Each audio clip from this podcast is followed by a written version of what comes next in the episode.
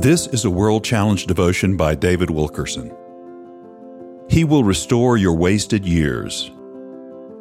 How many years did you waste before you repented and surrendered all to Jesus? How many years were eaten up by the cankerworm of sin and rebellion?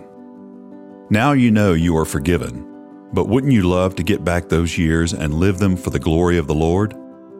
In his final days, Paul looked back over his life and testified I have fought the good fight, I have finished the race, I have kept the faith. Finally, there is laid up for me the crown of righteousness. 2 Timothy chapter 4, verses 7 through 8.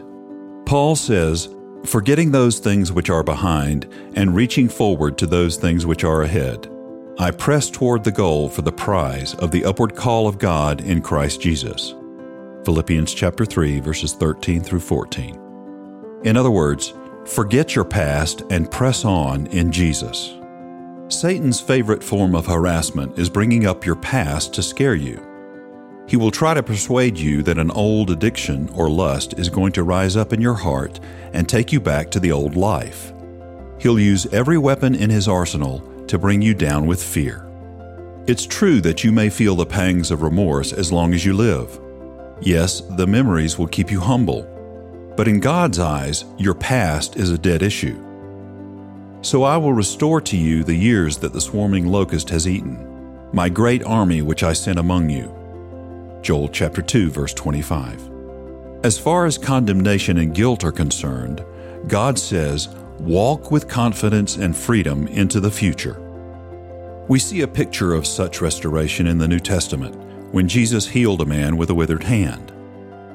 Then he said to the man, Stretch out your hand. And he stretched it out, and it was restored as whole as the other. Matthew chapter 12, verse 13. You see, when Jesus restores you, he also heals the wounds. Beloved, take those old wounds, the worries and regrets about your wasted years, and let God restore to you all the years that were taken away. Press on toward the prize of your high calling in Him. World Challenge Transforming Lives Through the Message and Mission of Jesus Christ. Visit us online at worldchallenge.org.